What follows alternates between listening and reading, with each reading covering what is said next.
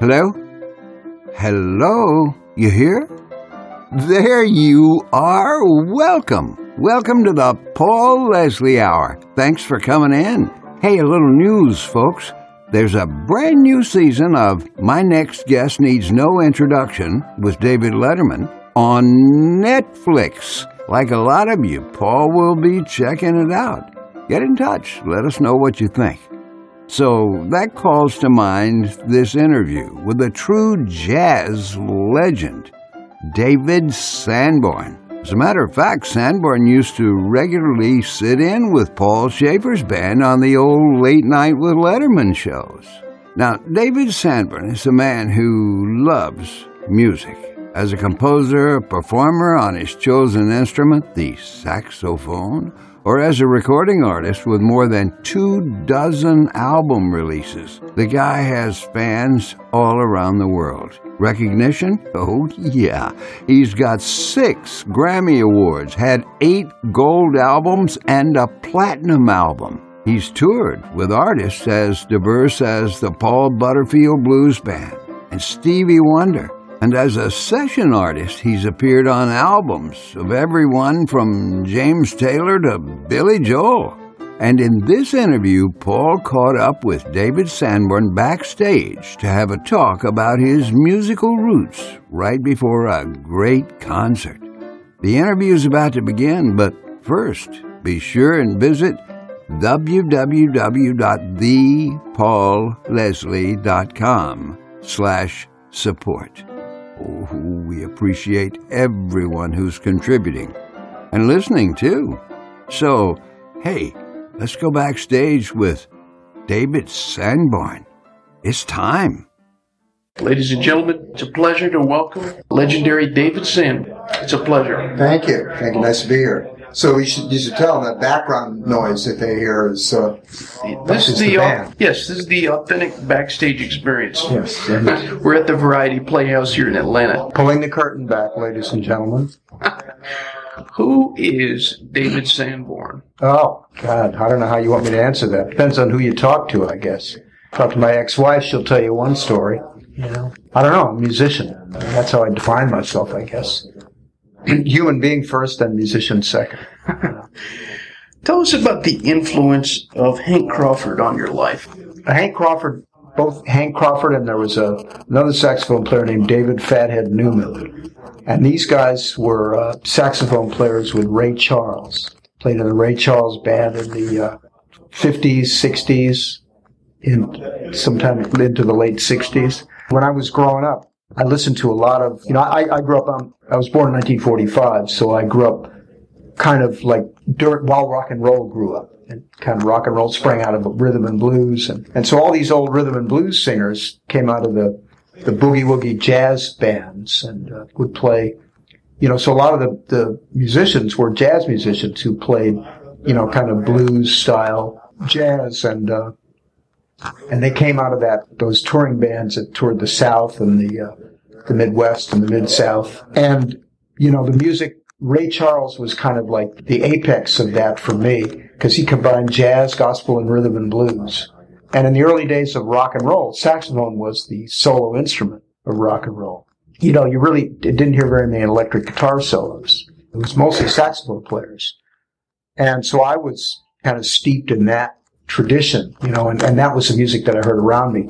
People like Fats Domino, Little Richard, and these guys both had saxophone players in their band. And Ray Charles certainly always had a saxophone player in his band. And that was that jazz, gospel, and rhythm and blues mix that was prevalent in that music that really turned me on. And when I heard the music of Ray Charles and heard these guys playing, that was kind of what I was drawn to. Was Herb Hardesty from Fats Domino's band, was he an influence on you? Herbert Hardesty, I forget where I, I heard him first. You know, funny, I ran into him in Las Vegas. Because I, I don't know if he's, I, I don't know, I'm not sure if he's still alive. Yeah, yeah, Is he's, he? He's still living in Las Vegas? still is. Yeah. I just He's- talked to him a while ago. Sweet guy, man. Great player, too. You know, wa- was he play, did he play with Little Richard? Or was Yes, it he Fats? Was it Little Richard or Fats Domino or both? Both. Both, right? And a, a bunch of others. Yeah, and there was another tenor saxophone player named Lee Allen, who grew, you know, from New Orleans.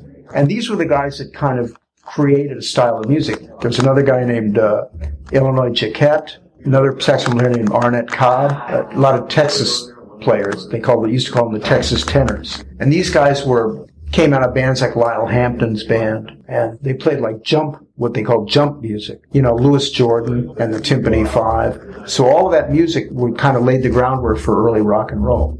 You know, and then Big Joe Turner came along and sang. Was always a saxophone player in that band.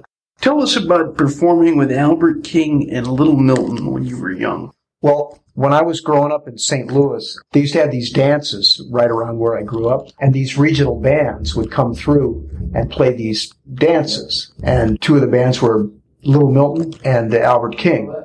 And they would play these things called team There were dances usually in VFW halls or social halls of some kind. In the summer times, it was out by some a public swimming pool. They'd set up a bandstand. Little Milton was uh, played very regularly there. And my friend, a drummer friend of mine, and I became friendly with the keyboard player that played with Little Milton. He knew that we were musicians, and he one time he said, "Why don't you bring your Why don't you bring your horn down, and I'll, I'll get you to you can sit in with Milton." And I was like 15 years old and terrified, but I said, "Okay," because the pull of it was much stronger than my fear. So I got my nerve up and sat in with him, and I I didn't have to play that much. I just had to play a part like do da do da dee da. But I was in heaven just doing that. From that moment on, I was hooked, and they were very gracious to me. Both those gentlemen kindly allowed me to sit in with them and, and do some shows. I never got paid, of course, but I wasn't doing it for the money. You've just played with so many people on sessions, and this is probably an impossible question. And for the listeners out there, some of them include Paul Simon, Cat Stevens, Billy Joel, Elton John. I could go on all day. but could you pick a favorite played with? Gosh, I couldn't. No. You know, I really couldn't. On a personal level, James Taylor was great to play with. I mean, he was, he wasn't and is a, a real gentleman. I just have such a, an affinity for his music. He's just such a complete, he's like the kind of the voice of America. Like Ray, like Ray Charles was, but in a different way. He like kind of embodies a certain kind of Americana that is just extraordinary. His level of craft and his songwriting, the scope of his musicianship is, is really extraordinary. You were a member of Paul Butterfield's yes. blues yeah. band. Did you ever very influential? Just, yeah, yeah. You appeared on some of his recordings. Yeah, quite a few from like '67 through maybe 71. You know, all the records from 67 to 71 I was on. He was very influential, you mentioned. Absolutely, yeah. I mean, ironically, you know, I went from playing with Paul Butterfield to playing with Stevie Wonder. So two of the great harmonica players in America. And I was very influenced by both of their playing. I picked up a lot of things, you know, I think subconsciously and consciously from both of them. Just man, certain mannerisms that they had and the way they phrased. Butterfield had such a huge sound. Nobody had a sound like Paul Butterfield on the, on the harmonica. Something that might be of interest to our listeners. We've been doing this series where we've been profiling the members of David Letterman, well, Paul Shaffer's CBS uh-huh. Orchestra. Tell us about your experience with playing with Paul Shaffer? Well, I had known Paul for years from my, the early days of Saturday Night Live. We met back then. We were friends over the years, and then he got the job as as the musical director for the Letterman show. You know, I was touring and doing a lot of things, and he said, "Listen, would you like to come and sit in every once in a while?" And I did, and then I I sat in with him I started to sit in on, on, a fairly regular basis. I used to come in like every Thursday. And it was great fun. It, and it was and is great fun. I don't do it as much as I used to, but I, I really enjoy it. It's quite an experience. I mean, Letterman to me is, is extremely, he's just brilliant. You know, he's creative and funny and he just pushes the envelope in a way that I think no other, no other comedian, certainly mainstream comedian does. The latest album is Only Everything. Yes. Tell everyone about this album. What do you think of it? Well, it's kind of going back to my roots in a way, kind of paying homage to the Hank Crawford and David Fathead Newman and the music of Ray Charles. Even when it's not explicitly that music, it's implicitly that feeling, that sound. And the last album, Only Everything, features the organist Joey DeFrancesco. When I'm not doing this with uh, Marcus Marcus Miller and George Duke. My main group now these days is Joey DeFrancesco on the organ and a drummer. So just the, just the three of us go out. And that's great fun for me to play because the other part of my playing experience growing up in St. Louis was playing with organ groups. And I have a real hot, soft, warm feeling, place in my heart for the organ, sound of the B3 organ. It's just like, it's so complete. And as a saxophone player, it just, just, the, it kind of blankets you in this beautiful sound, enveloping sound.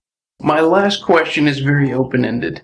Do you have any parting words of wisdom for our listeners? Don't don't lose faith that music is. I know that there's a lot of chaos and turmoil going on with all the, all the delivery systems of music, and people say, "Oh, the music is dying," and the you know the record companies going away, and how are we gonna you know music is kind of fading in the background. And I I feel just the opposite. I think that there are more musicians out today doing more creative things. I think there's an audience that's hungry to hear music and be moved by the music and have it be a part of their lives. And I think just it's a matter of figuring out the delivery system, how to get the music to the people and how to let them know what's happening and let the music be a part of their lives again instead of just a commodity because it's not that. It is, it's that, but it's more than that. It's more than just a commodity. It's something that can change your life. That creative spirit is something that's never going to die. It's never going to go away. Whether record companies go away or not is irrelevant because they probably will. Hmm. But that creative spirit, that hunger for the music, both to make it and to and to experience it, is universal and timeless. Well spoken. Thank you. Thank you so much, Mr. Sanborn. Thank you. It's been a pleasure to do this interview. Thank you very much. Thank you for stopping by today. If you enjoyed our program, consider telling a friend about it. The Paul Leslie Hour is made possible through people just like you. So you want to keep the show going, right? Go to thepaulleslie.com. That's thepaulleslie.com. Click on Support the Show. And thanks to everyone who contributes. Performance of the intro music is courtesy of John Primorano, The Entertainer, written by Scott Joplin.